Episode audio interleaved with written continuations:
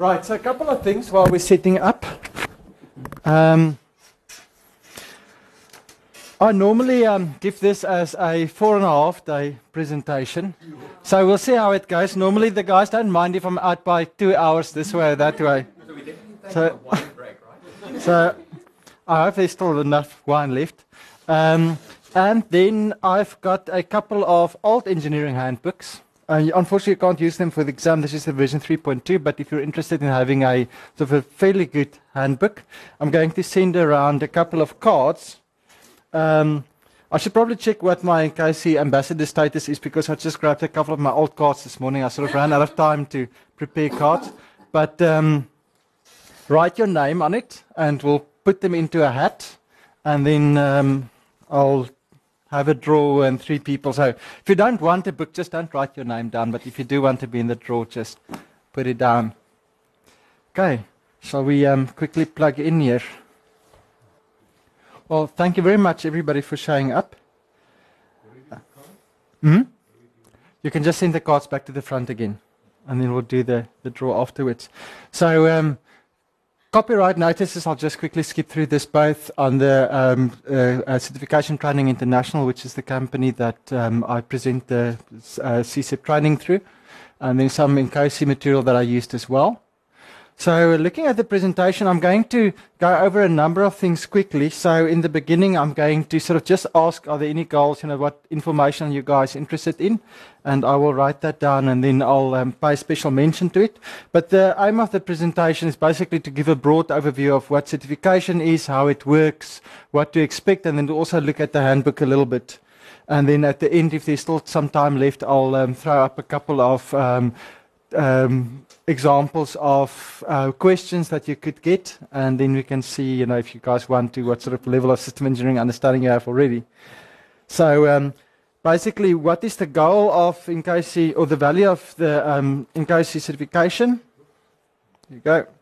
Um, requirements for the various types of certifications. You can see there's a, a nice folder, um, which is slightly outdated, but I'll get to that. Also, um, what is the process that you will go through and how do you maintain your status? And then I'm going to look at um, what is the exam experience like and uh, um, also then go into an overview of the system engineering handbook just to give you an idea of what sort of content is included in there. And then look at a couple of sample exam questions and then if there's anything left to still answer, we can do that afterwards. Right. So let's talk a little bit about uh, um, the sort of goals. Are there anybody here that's looking for specific information? Why, um, why did you decide to come this evening? Um, was it just for the wine or to listen to Suja? See some pictures of the Grand Canyon?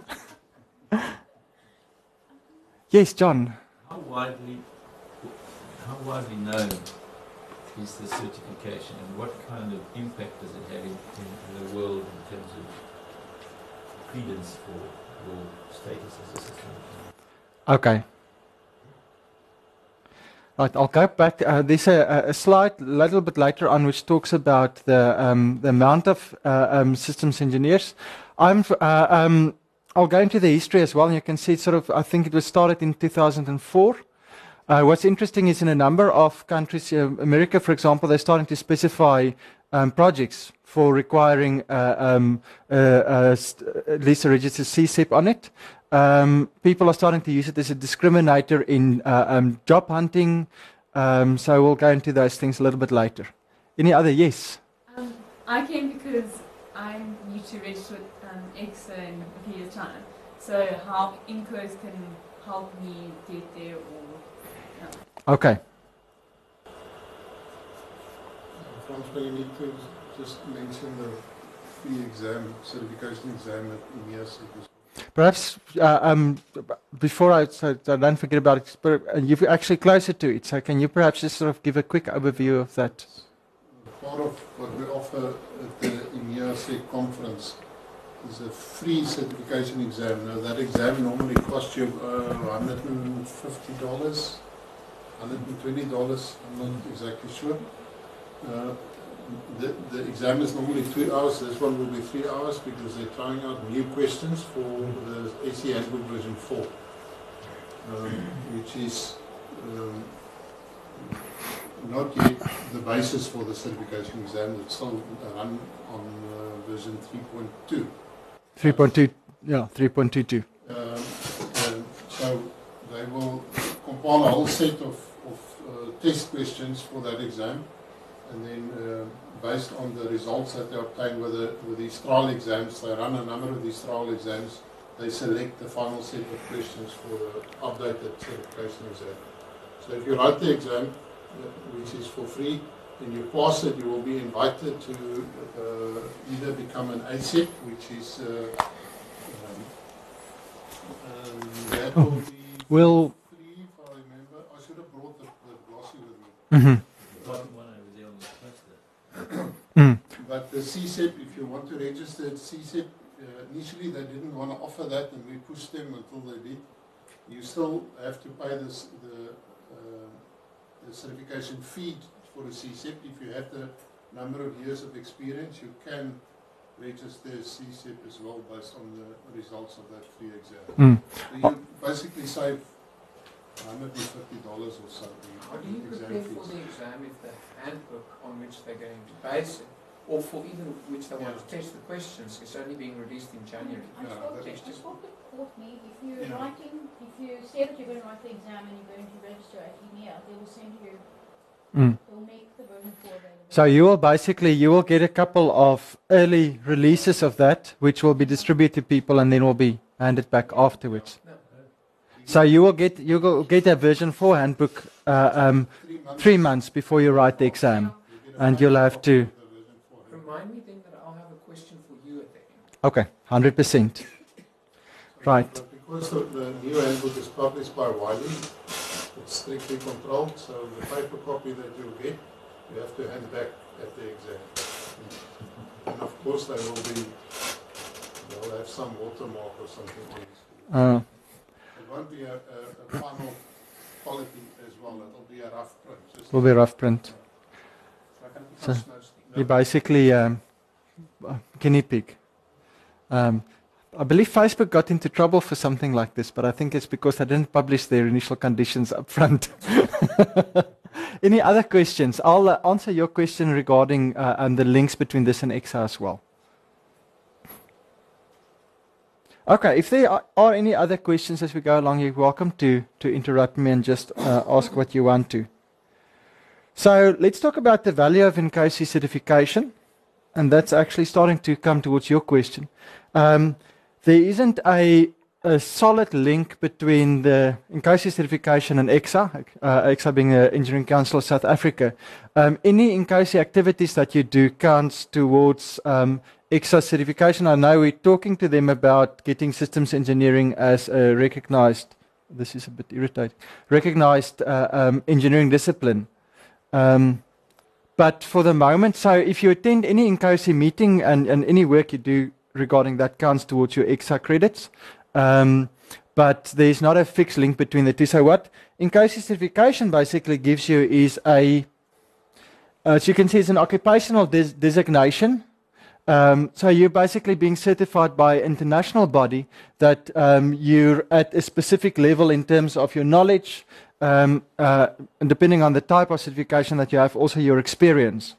Um, it's not. Uh, um, it's a formal process. It's not a. Uh, um, a, uh certificate, which is something you get after uh, get, uh, attending a course. It's wider than that. At the same time, it's uh, um, also um, not something which will prevent you from you know, practicing your engineering, but it is a discriminator. Um, I'll go into a little bit uh, more detail around that later. You can see there's a couple of levels. There's an entry level associate system engineering professional, where you basically just need to show that you have a certain amount of uh, um, knowledge. Then there's the foundation level, which is your certified systems engineering professional, which is for somebody that has done a, a, a bit of systems engineering work and has got five years experience. And then there's the top level, your um, uh, ESEP, which are basically for very senior people and that has, uh, um, has made a number of contributions in the field. And I'll go into the different requirements. Let's just quickly look at the background history. Um, you'll see that um, they started with this program in 2001, and then it was CSEP was established in 2004. Um, 2008 and version 3.1 of the handbook that tied it to the uh, ISO IEC 15288, which is international standard on systems engineering, one of the standards, but a, a very influential one. And they also created the ASEP um, status, which is uh, the associated systems engineering, which is your entry level, and they created a, a extension which was a military acquisition uh, um, exam which you could write in addition, and that gave you the extension of military system engineering, which is based on the American standard for um, for uh, military systems engineering. That's the one which is over here, and you'll see that that was um, retired this year, so that extension isn't available anymore. Um, and the ESEP program 2010, and uh, as you guys said, from next year onwards, we'll be using the new version of the handbook, which is version 3.0, but you have an early chance to get in on the action and um, write the exam using that. I've seen a draft of version 4, and I must say I'm, I'm quite excited about, uh, um, about the release of it, but I'll talk about the handbook a little bit later. So, what sort of advantages are you there for you as a, a, um, a certified systems engineer? Well, the first thing is that you've got a, um, formally recognized uh, um, certification from an international body, which uh, distinguishes you from other uh, people in your field. What I find with this, which is quite useful, is there are a number of companies across the world which is part of this program. So you can walk into Raytheon or Boeing or any uh, um, Booz Allen Hamilton, any of the other large organizations, and you'll be using the same language. Um, you'll be able to communicate with them. You'll be able to tie into the way that they do systems engineering. Um, so it also um, the last item there. It also uh, helps you to to grow in in your profession. Um, it's the sort of thing where everybody knows, you know, you're supposed to keep up to date and, and expand as you go along, but unless there's some incentive like you know, ECSA points which you need to get or CC points, um, people tend to sort of put that in the back burner. I'm going to just flash the card for um, the benefits for your organization as well. They're sort of similar to it. Um, but you can see they're uh, discriminated for proposals. More and more um, areas are recognizing it. Um, and also in terms of discriminating your organization with regarding to state of the art and also as an um, human resource assessment tool. Just looking quickly at annual growth, here's a, a chart that I did um, basically showing uh, ASEPs, and ESEPs per year. Um, so, in obviously 2014, uh, um, the, the, uh, the stats are out by a couple of months, so you can see it's a fairly good exponential curve. Um, and looking at see, looking at the total growth, um, you can see that uh, um, that we've got about 2,000 uh, people that has gone through the certification process from around the world. Okay. So let's look at the sort of requirements for the various certification types that you could get. So um, if you look at this sheet here, you'll see the the um, the basic level is your certified systems engineering professional. You need to have a minimum of five years systems engineering experience, um, a technical degree, um, or enough work experience, experience to, to augment the lack of a, a technical degree. Uh, you need to find three people, uh, um, peers or supervisors that will vouch for your uh, system engineering capability, and you need to pass an exam, uh, which is based on the handbook. The ASEP requirements um, basically just need to pass the exam. And then you'll see for the ESEP, uh, 25 years experience or 20 if you're a, a CSEP. Um, also, technical degree references, and you don't have to uh, pass an exam. You need to sit down with a panel of your peers and your betters who will question you and judge whether you're worthy or not. So, uh, um, there's also a growth path inside INCOSE. So the aim is that you can start without any experience as a ASEP, and that puts you on a um, on an accelerated path towards becoming a CSEP, and then you can basically uh, follow through with that. Right. So um, just quickly looking at CSEPs, uh, five years of experience. Uh, more than one year in at least uh, three of the 14 of the following uh, um, engineering disciplines. Mm-hmm. Sorry? The last point. Uh, the last point you need um, at least um, one year in uh, of experience in th- uh, three of the uh, following uh, um, 14 categories, and you need to have more than five years in total. Um, you can see it's fairly broad. It's fairly broad here, and there's a lot of you know, there's, there's even a category right at the bottom, other. So if you're not sure what sort of systems you were doing, you can't fit it to any of these, you can put it under the other. Yeah. Well, generally, uh, I uh, yeah, I don't advise people to, to put too much experience under other. You need to be able to justify it. Well, you're talking about you know system engineering. Yeah, I got up this morning and I had a, uh, a need, you know, particular need. I need to, needed to find a breakfast, and so I went, you know, and um, previously I procured certain components, and there was an integration exercise and the quality control and the final product. And it went through an iteration where I adjusted the amount of milk that I added. So you know, it's all systems engineering at the end of the day. With a question about how do you argue that case? Because that's exactly what my office looks like. whether it's a cup of coffee or whether it's like a whole. Mm. Um, so, so how do you? What's the experience like when you want to register for CSEP? In Mm. making that argument that you've had X years in Y number of fields of those. Mm. Um, the so the first thing you have to realize is obviously it's in, INCOSE's interest one to um, get people certified. So they're not, not being difficult about it, but at the same time they need to protect the value of the certification. If they just allow anybody through, then then it's going to detract from it. How do I make the argument? Is it by do I write them a document? Okay, let me show you. So what you do is you'll fill in an experience table in your exam. Oh, sorry, in your application form, and on that you will have your different. At the top, you'll see your different job areas, and underneath you will show how many months of experience do you have in each one of those. Um, and you need to show that um, you've got basically in three of those areas at least a year of experience, and in total, you need to also show you that you have um, more than five years experience. Some of those things would probably happen in parallel. Yes. So we'll add up the two.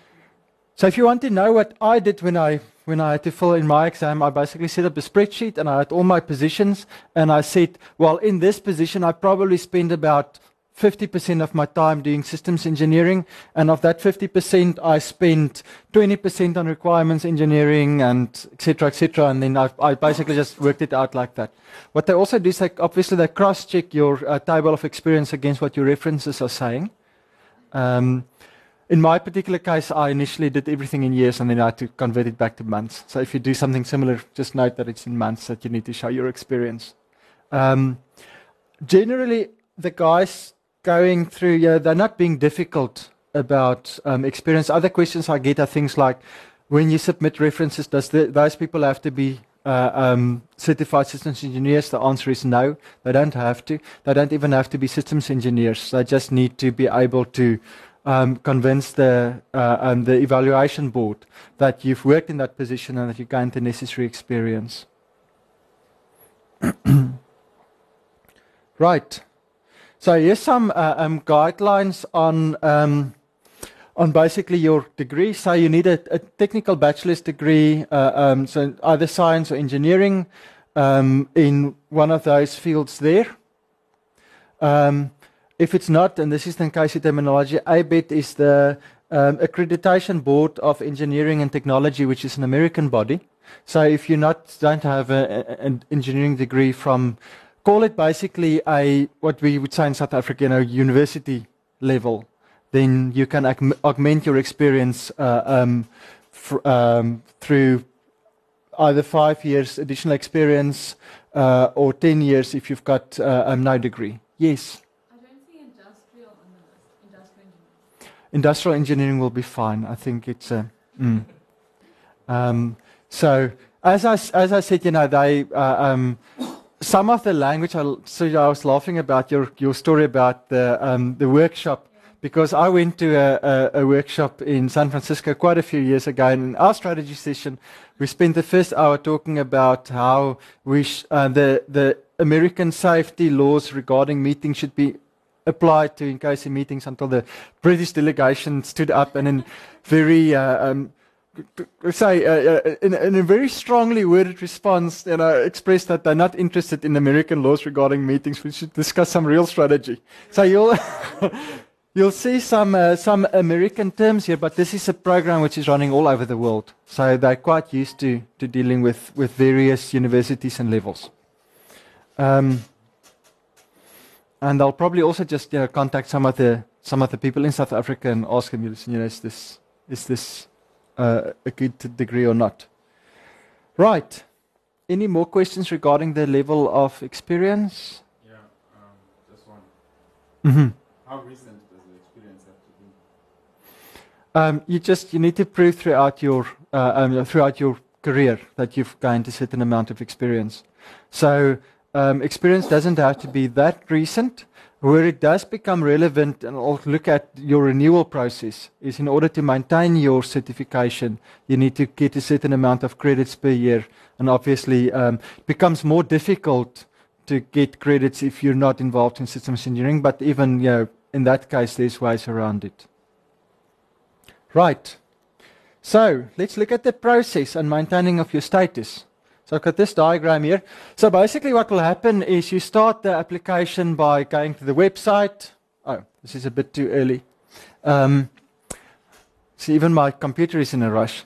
Um, so you'll uh, basically uh, go online and you'll fill in an application form and you will pay them. And at that point in time, your certification process starts. And then uh, um, this is an example for this for the CSEP certification. Um, obviously, you'll just need to write the exam. In CSEP, there's a whole bunch of things where you would, um, you need to get your references, um, you need to uh, um, prepare for the exam. Um, so you will basically get, uh, um, submit your references and everything else to the application center. You will, and they will notify you once, you know, uh, once everything is in place, and then you'll write the exam at a Prometric uh, test facility. And uh, um, if you pass, then you will have your certification. If you don't pass the exam, you have, um, so you can basically uh, have a year and you've got three tries, three months apart to pass the exam. Um, alternatively, and this is a very good option, you go, go through a process where you write the exam as soon as you can and you get the rest of the stuff sorted out. I find it's quite a bit of work to get people to do the references for you. It's just that it sort of you know, takes takes them about, let's say, between an hour and a half, two hours to fill in the form, and you have to work on getting them to uh, um, to do that for you. So um, writing the exam is a is a good first option.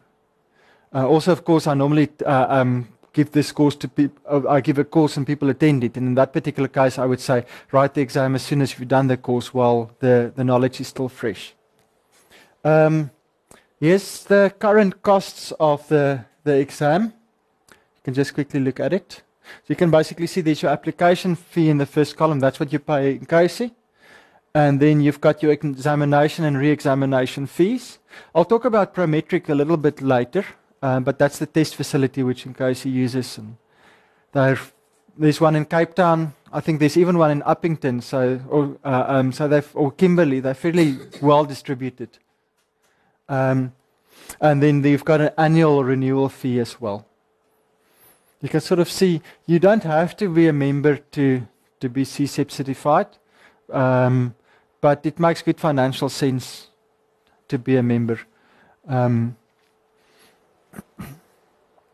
in terms of the length, I'm not going to go into this too much, but uh, um, the fastest I've had somebody go through the process is actually, um, I think, about three weeks from start until he obtained it. Um, but quite often it can take up to nine months as well. So um, depends a lot on how fast you can get your uh, um, can get your references to submit the material. Uh, and then once you've got your certification, you need to maintain it. So you basically need to get a, 120 professional development units um, every five years if you're an ASEP and every three years if you're a CSEP. Um, there's a, a, form that you can lock your points in, and then uh, after three years, you need to um, complete a certification uh, renewal form and send it through to them um, with your log. And then um, it basically works on an honor system like most of these things INCOSE you would audit a certain percentage of the applications per year. Um, and uh, they will basically, after receipt of this, if you're not being audited, they will uh, um, just confirm that your, your, your certification has been renewed. Now, these are the sort of things that you can get points for. You see, Office just, just being an INCOSE member already nets you five points per year. Um, you can attend um, technical chapter events, presentations, exhibitions, conferences, symposia, um, participate in working groups, um, have a leadership role um, in the organization, um, study counts toward it. You can attend courses, tutorials, seminars, teach, write, publish, um, and then receive patent awards, and also just you know uh, serve as a dedicated uh, um, system engineering lead uh, um, on a project or lead your organization towards certification program. So 120 points sounds like a lot, but uh, um, you can see here's a guy that uh, um, he's a member. Uh, he attended four chapter meetings and two other professional meetings. Uh, um, uh, so uh, um, four per year and two others, and one conference. And he attended one training course, and he got more than his points. And he's not even doing any systems engineering. So that answers your question as well. right. Um, Let's look at the exam.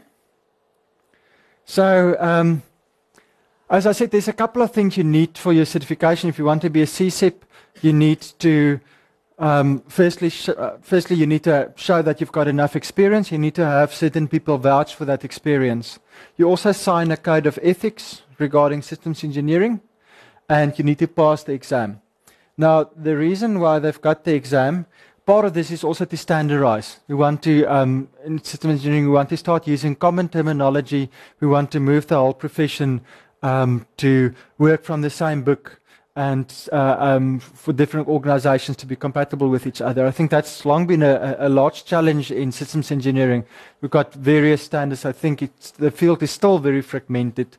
If you look at, for example, um, a lot of what is being done in, in, software engineering. If you look at business analysis, you know, that's basically that's a system engineering activity. If you look at project management, there's a lot of system engineering involved in it. Um, just inside, you know, the system engineering body itself, military systems engineering versus commercial systems engineering are often you know, using different models and uh, um, different terminology. So uh, what they're trying to do is to um, get everybody to use the system engineering handbook and to standardize on the terminology. Um, so you, what you need to pass is you need to write a two-hour exam, 120 multiple choice questions. Um, and uh, as I said, it's uh, administered electronically at Prometric test facilities. They're a big international organization that runs a whole range of different tests. Um, they're uh, very professional, very well geared. Um, and uh, I already spoke about re-examination. So very important is um, if you do go for certification, you will need to understand the handbook. You'll need to know the terminology and you'll be, need to be able to pass this exam. This is not based on your experience in systems engineering. It's not based on how well you understand various systems engineering standards around the world. You need to show to them that you can speak the INCOSE systems engineering language. And I think this is basically just what I said. A lot of people fail the exam the first time because they don't understand the handbook. They just sort of go and, and write um, now, the question that I often get is Does that mean I just need to be able to recite the handbook like a parrot? Um, I started off this slide saying uh, the handbook is, you probably need 50% uh, um, recall and recognition. Oh, sorry, 80% of the book and 20% comprehension. But as I continued with this, um, it's actually it's really difficult to pass the exam if you just try and remember the handbook like a parrot. And secondly, it's not very valuable as you go into your um, go back to your work. So um, a lot of the answers that I passed in the exam was based on my understanding of what processes fit in where, what would you do at a particular point in time. So I would say uh, it might even be higher, you know, your comprehension component I would say is actually quite high. Um, also, in case it constantly refines the exam and um, they're also working towards making sure that you need to understand what you're busy with. And not- not just be able to, to recite the lines. So if you write the exam, the whole exam is multiple choice. Um, and you will have um, both single answer and multiple answer questions. So you'd have something that looks like this. Uh, what is the aim of the resource management process? And there's a couple of options, and one of um, either it's a single answer. Single answers, you know, they show in the in the exam very clearly whether it's single answer or multiple answer. Um, how many of you are planning on writing the exam? Shall I give go into a little bit of the detail? Okay. Right. So you'll write the exam on a computer, um, and you probably won't even need a calculator, but they'll offer you one um, if you go for the exam. You're not allowed to take anything in. Um, you basically lock all your stuff outside. Um, and then you'll sit down and uh, you'll have a computer interface, which I'll show a little bit later. Um, the exam is really well structured. So you've um, got a list of the questions. You can only select the amount of answers for that question which are valid. You can't select more. If you select less than the amount of questions, it will automatically mark that question as incomplete. Um, you can also mark questions so that you go back to them later. So I think in terms of technology and multiple choice, it's really well structured. So in this case, you'll see there's a single answer that you need to select. There's typically a throwaway, you know, some uh, um, option that you can easily discard if you're lucky, and then one or two detractors which are sort of close to the, the answer but not quite right.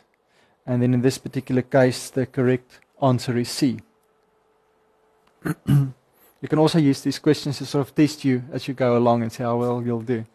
For the test at the end of the year, um, can you write it without going to the conference? Um, oh, the, the EMEASEC Yes. Mm. Mm. You'll um, the the exam is will that be sort of at the start of the, the conference in your case, or will it be at the Uh, There will be a system engineering handbook overview tutorial on the Mhm. Monday, which is a full day tutorial. It's not a replacement for a CSEP preparation course. Don't make that mistake. It's an overview of the handbook, of the new handbook. Um, I'm guessing if you're going to write the exam, it normally takes about two, three days to read through the handbook. So if you arrive on the Monday and it's sort of starting your preparation, you're probably going to be in trouble. yeah. So, and the exam is planned currently for the Thursday morning. So the, the conference is Monday to Wednesday. Thursday there are some social activities. But we, uh, we reckon that writing the exam is going to be more important to you than attending the social activities. Matter.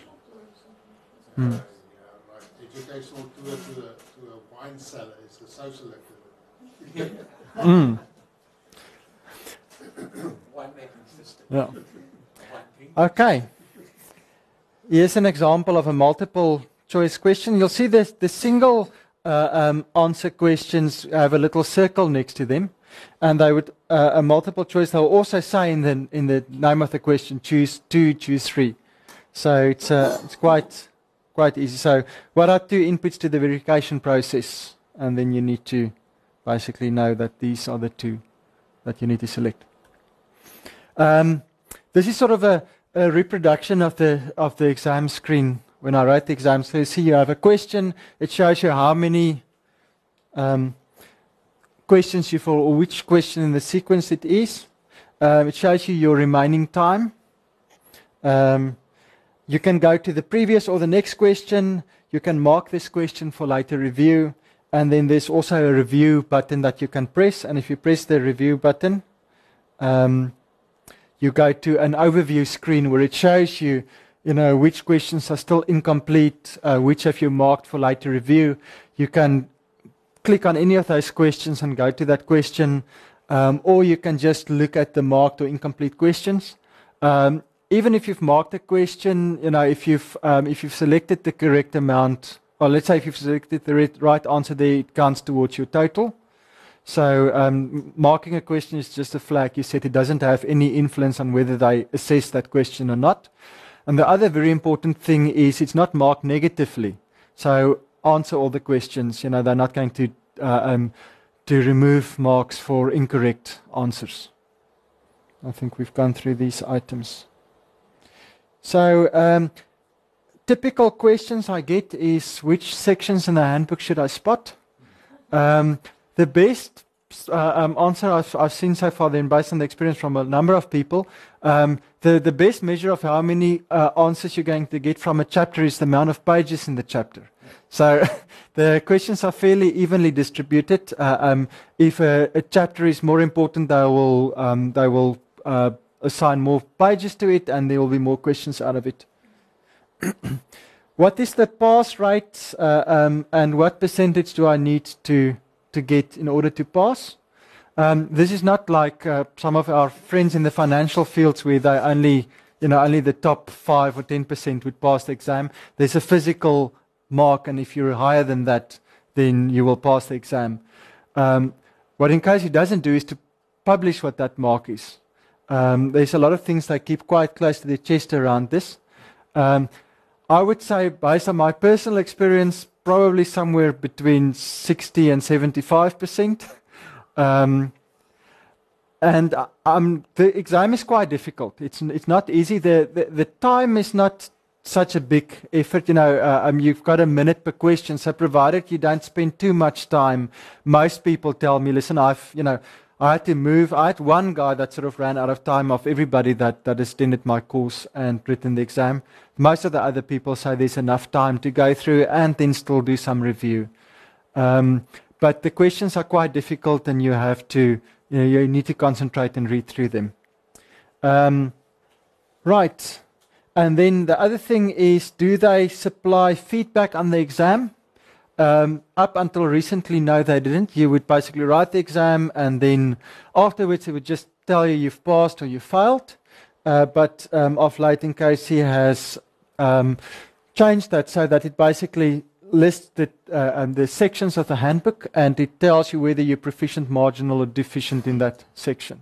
So that it doesn't give you a mark then. no, it doesn't. Mm. Um, but obviously, in this case, you, so you need to, you know, uh, um, in any section you're deficient in, obviously that's that's an area you need to focus on. And marginal ones you can still improve. Is the feedback something that you take home, or is it something that you see on the That? I'm not sure about. I can. I'll. Uh, um, let me just check afterwards, and I'll tell you. Just Prometric, you can probably have it printed out. Mm. I would guess so. So they usually have printers there. Yes, they do have printers. Or whatever for page printed. And Yeah, so they set up like a LAN. Mm.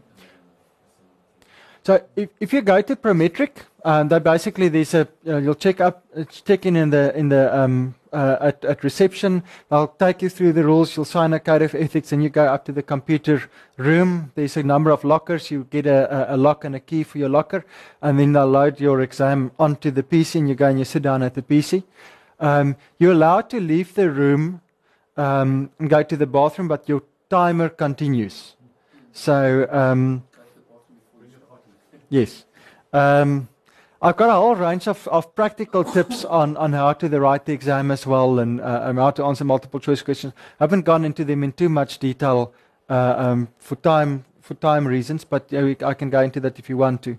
Um, if you pass the exam, they give you a certificate. You know, you come out and they congratulate you, and you get a certificate from them as well, showing that you've passed the exam. But they also forward your results to INCOSE. So it makes sense for me that, that you'd be able to get your uh, your feedback. Right. Let's look at the handbook. Um, just looking at the time. How are we for time? Mhm. 100%. Right. I'm not going to go into the system engineering handbook in too much detail, but it was uh, first, the first draft was in uh, 94 by 47 uh, volunteers. It's not, it's not a, uh, a book which with paid writers. It's a labor of love from a group of systems engineers um, and it's had a lot of people collaborate on it over the years. Um, some of the earlier versions were quite interesting. Um, even the version I wrote my initial exam on still had, you know, some discrepancies between. So I wrote an exam on a version which had 180 pages in the book, and then another 180 pages in appendixes, which also counted for the exam and which had different terminology and different things. They fixed all of those things. I'm very, um, I'm very happy with the latest version of the handbook, and I think version 4 is just going to be better still. But uh, version 3.22, which we currently use for the exam, it's a good resource to use. Um, and um, I've um, I've consulted often and I've used it in a number of situations. The handbook is very broad, um, so uh, it's interesting in, in that it basically it talks about all the areas in which systems engineering are involved. I'll go through them just now. Um, and then in some aspects, it actually goes down into very practical, low level detail regarding how to do things. Um, so it covers a wide scope. Um, and um, it's a challenge with any, any book like that where, uh, where you've got such a wide scope. Here. Which areas do you focus on? and which, do you, um, which do you leave out? I think a lot of the handbook is still very much focused on, I would say, traditional systems engineering. So you get to some of the sections um, like, um, for example, the business processes. And they would sort of, you know, they'll have a section on it, and the, at the end, instead of elaborating on it, they will say, We know we still need to write something about this, and we will do so in a future version, which is also more incentive to now write the exam. You know, before they add all those sections, you've got more pages to write on. So looking at it, um, the book basically starts with a system engineering overview, um, and uh, talks about the definition of systems engineering. I'll, I'll look at those things a little bit uh, just after this slide. Then there's a whole section on generic lifecycle stages, and then it goes into the different processes. Um, and the bulk of the book uh, focuses, or the largest section is the technical processes, which is what I uh, often say a lot of people think of as systems engineering. So, uh, talking about requirements definition, analysis, architectural design, implementation, integration, etc. Um, and then the other section they look at is the, I'm going the wrong way, project processes. Um, not so much from a project management viewpoint, but from the system engineering viewpoint, where you need to maintain technical integrity and you need to drive the project processes regarding the development of the system. Um, then there's a um, section on agreement processes, basically your acquisition and supply process. So going outside the boundaries of your organization. And then the last thing is um, what is the role of systems engineering in the organizational project enabling processes? So if you look at things like managing your life cycle model or um, infrastructure or human resources or quality, um, I'm quite excited about this because uh, these are areas where systems engineering has a very important role to play, and uh, a lot of systems engineers end up in these positions. Um, so it's good to see that the handbook covers these things as well. and then there's a section on tailoring, uh, which is very important. It's actually the first section I start with in my course. Um, and then lastly, a whole section on specialty engineering fields, which I'll discuss in my slides a little bit later. So just looking at some of the sections, if you look at the um, first section in terms of your overview, I spoke about the different definitions of systems engineering, looking at things like a system of system of systems, looking at the use of systems engineering. This is, by the way, a really useful graph. I don't know how many of you have seen it, but basically it shows you how your project cost would increase over your different life cycle stages of a project but at the same time, your influence over the total cost of the project or your committed cost um, decreases inversely.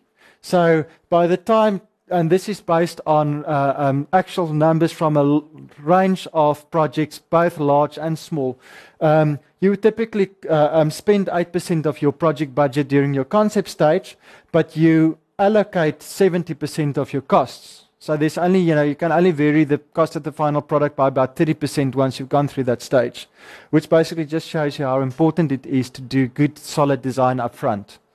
Um, this also shows you the um, cost of fixing a defect in any of these stages, where once you're into production and testing, it can cost a thousand times as much to fix a defect as it would do during the concept stage. Um, this, by the way, is a really good graph if you need to explain the value of systems engineering to a manager or somebody in a business. um, and then uh, the next section uh, talks about life cycle stages. Um, what are your life cycle aspects on a project? Uh, talks about decision gates as you go along. Um, goes into the trusted V model as one of the models you can look at. Um, then there's a very good section on uh, life cycle approaches. So Do you use a plan-driven type approach, you know, traditional waterfall or V? Do you use an incremental or iterative type of development?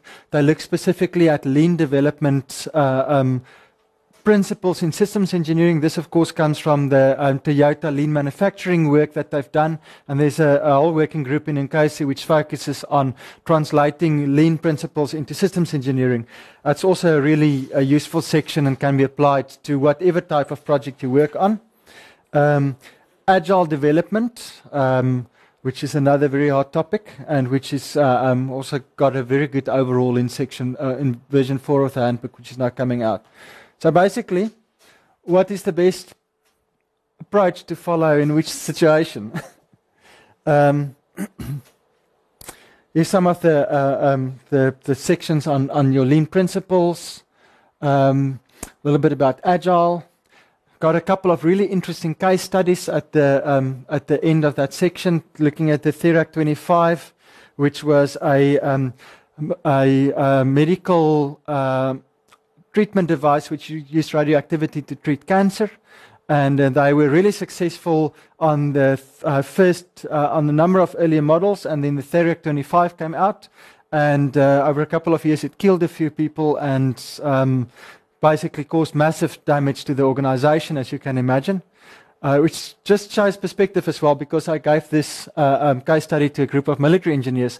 The one guy said, so basically, you had thousands of people, or tens to hundreds of thousands of people being using this device, and only six were killed. You know, in the military environment, those are pretty good odds. anyway, medical environment not so good. Um, another really interesting case study is looking at the at the Øresund Bridge between Sweden and Denmark, which is a this is a really impressive project. Uh, um, so looking at how they pulled this off, how they basically within a couple of years they built this really complicated bridge. They got a whole group of uh, environmental uh, um, focus group and pressure groups on their side.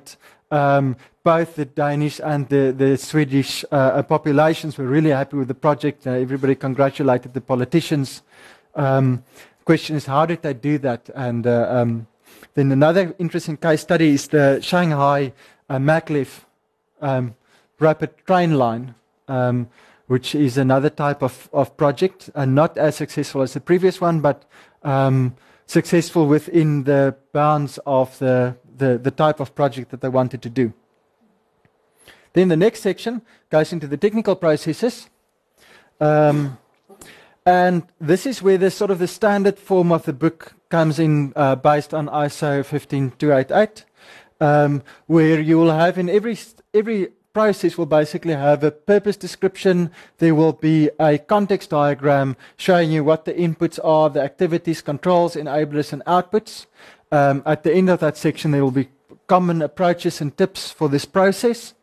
And then after that, there will be an elaboration section where they take that process and they give you additional uh, um, tools and methods you can use. They explain various concepts. In this case, for example, um, how do you, uh, what are the steps for doing uh, requirements definition elaboration with your stakeholders? Um, guidance around defining your needs, how to capture source requirements, how to initialize requirements database, um, whole uh, section on uh, establishing concepts of operations, and, and, in fact, the different concept documents that you use as you sit with um, your sta stakeholders to help them understand their needs. Um, and then uh, generating your um, draft system requirements document as the output of that particular stage. They also go into various tools like your quality functional deployment diagram or your house of quality, explaining how to use the tools. Uh, besides uh, explaining how to use the tools, there's actually a, an immense amount of tools that are just mentioned in the book. You don't physically have to know um, how the tool works, but if you're confronted with that process, you need tools, you can go to Wikipedia or any of other number of other resources and you can find out what the tool is and how to make use of it. Some cross-cutting technical methods at the end of that section, like for example, modeling, simulation, and prototyping, which is used in multiple processes, functions-based system engineering methods, uh, um, and also your object-oriented systems engineering modeling and SysML, uh, as additional tools you can use. Then going into your project processes, um, You can see project planning, project assessment and control, decision management, risk management, configuration management, information management, and measurement. Um, with a range of sections talking about how to use um, cross functional teams uh, very effectively in your organization. Um, some good uh, um, guidance on how to run high performance uh, um, cross functional teams. Um, looking at trade studies, risk management concepts. Um, next section agreement processes. Uh, it's basically how do you manage a supply process, how do you manage an acquisition process. Um, and then your organizational project enabling processes as well. Like how do you uh, do project portfolio management, for example. Um, also looking, uh, so basically, uh, once you get to the top level of your organization, how do you need to run this organization? Last section, as I mentioned, uh, uh, on tailoring and how do you find the optimum level? What are the sort of principles? Tailoring is also always for me a difficult thing because normally at the point where you need to start tailoring, you don't have enough experience to do that. So it's one of those difficult things. It's a catch 22 situation. And in the last section of the handbook, they have a whole range of specialty engineering activities. And these are things which um, systems engineers are quite often confronted with, um, but it's being done by specialists in the field. Um, electromagnetic compatibility analysis, for example, um, or cost effective analysis, um, mass property engineering analysis. These are things you might not necessarily need on all of your projects, but you will need to um, collaborate with experts in the field on projects. Um, and then there's basic information on how to do that, what it's about, and what you need to be aware of. That's basically my, um, my very quick overview of the handbook. Any other questions regarding that? Sorry, maybe you did say that is this an overview of the current thread 322? Yes, this is uh, version 322. Any Insight into how, how, how it's different? in- Structure, uh, version 4 is going to be, um, the structure is going to be very much the same. Um, there's a couple of things, for example, they added a fourth case study, and they've expanded on, um, on iterative uh, development as well as agile. Um, there's a couple of sections which, uh, which they have expanded uh, and provided additional information, but um, it's not as though they've changed. Let, let's say, let's say, I would guess about 10% in terms of change is probably um, less than that. So the majority of it is still going to be the same. There's also uh, um, what they normally they have a crossover period with exams normally. So you can start by using the new book, uh, and or you can still write to the old one for a certain period. So they phase it phase it out gradually. Um, are anybody here interested in looking at some of the exam, or let's say not the actual exam questions because they don't publish those, but some examples of the sort of questions you could expect? So we, um, in the time, let's look at some exam questions. Sort of leaves people one of those two states. um, right. So this is a very typical question. Comes from section one. Um, and this is just a, a recall question. Um, which of the following three are valid definitions for systems engineering? Or as I normally tell my people, which one is the odd one out? Quite often for me, it's easier to throw a question or throw an option out than it is to sort of select the, the correct three. Does anybody want to warrant a guess as to which one should be thrown out? This is a bit of a tricky question if you don't know the handbook. B. That's right. Um, um, if I do my course, normally we, um, we have quite a, a, number of interesting discussions as to how to recognize which one should be thrown out. Um, and um, if you are going to write the exam, it's worthwhile to go and read up a little bit on uh, uh, um, techniques for answering multiple choice questions. I certainly didn't do a lot of multiple choice in my university career. Um, and the test can be quite stressful. Um, I think Alvin, you can tell a good story about you know test being stressful as well. You know, having to take off from work and everybody knows you're going to write the exam, and you run the risk of coming back the next day and telling them, "Listen, you know, I failed." I And was much more clever than that.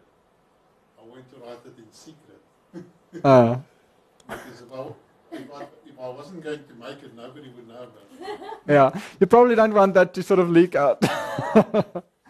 right, here's another one. Which of the following are challenges related to the development of a system of systems? and this is also another um, fairly straight out of the, out of the book. Now, if you uh, um, if you've read through that section, you will notice that, well, firstly, item E doesn't really make sense. Item B is actually switched the wrong way around. If you look at complex systems, the management complexity often overshadows the engineering complexity. Um, anybody's that worked on anybody that's worked on a large project with various stakeholders and multiple companies and different standards and different products in different states of completeness um, would know that that becomes a really big problem. Um, so I've got a couple of questions here still, but um, I think if you guys want to, we can go, go through a couple more still. But um, it's basically, I think the, the important thing is if you understand the handbook, uh, a lot of these questions make sense. Um, you need to spend enough time with the handbook that you can actually you understand the language, you know what the principles are behind it, and then once you've done that, you can very successfully tie your existing systems engineering knowledge into what the handbook says, and you know, basically it, it, makes sense. Um, what I do recommend to people is um, do your studying and go and write the exam. Don't wait too long because there are still a number of, of uh, um, organizations that follow different principles or different terminology, and it's easy to, to get confused along the way um, as you're waiting to write the exam. Right. Um, I've got a whole bunch of questions. Like I said, this is actually a much longer course. Um, do we have cards here? Are there any other questions that people would like to ask? I'll be available as well if you don't want to say it in the big forum. Yes, Suja. Um, if you don't have an opportunity to, um, Thanks. to attend a preparation course, how much time would you recommend that one should spend studying? Um, after the after attending the course. Um, that's difficult for me from practical experience because I also attended the course, um, and I spent a couple of days afterwards just getting ready.